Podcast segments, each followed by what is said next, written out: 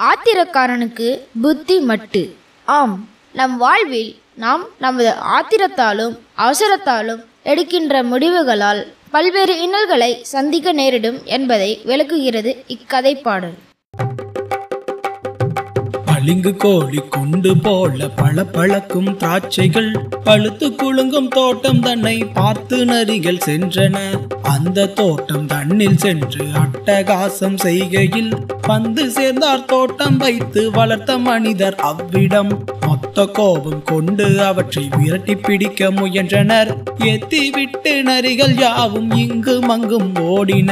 அந்த மனிதர் நரிகள் தம்மை அயர்ந்திடாமல் விரட்டியே சென்று அவற்றில் ஒன்றை மட்டும் சிரமப்பட்டு பிடித்தனர். பிடித்த நரியின் வாளில் துணியை பிரியமோடு சுற்றினர். எடுத்து வந்து துணியின் மீது எண்ணெய் தன்னை ஊற்றினர். தீங்கு செய்த நரியின் வாளில் தீயை வைத்து முதுகிலே ஓங்கி ஓங்கி தடியினாலே உதைத்து விரட்டலாயினர். பதறிக்கொண்டே ஊளையிட்டு பாய்ந்து ஓடும் நரியுமே.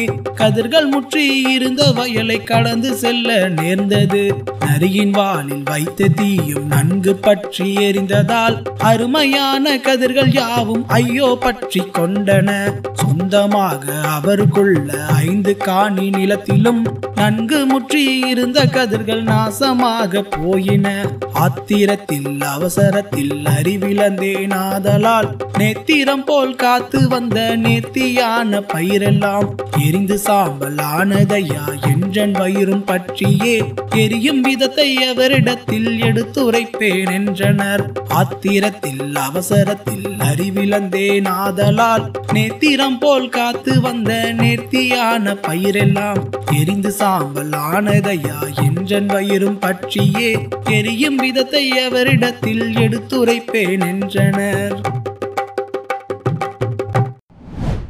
நீங்கள் தொடர்ந்து கேட்டுக்கொண்டிருப்பது நமது ஆகநல் வானொலி தொன்னூற்றி ஒன்று புள்ளி இரண்டு அலைவரிசை. கேட்டு மகிழுங்கள்.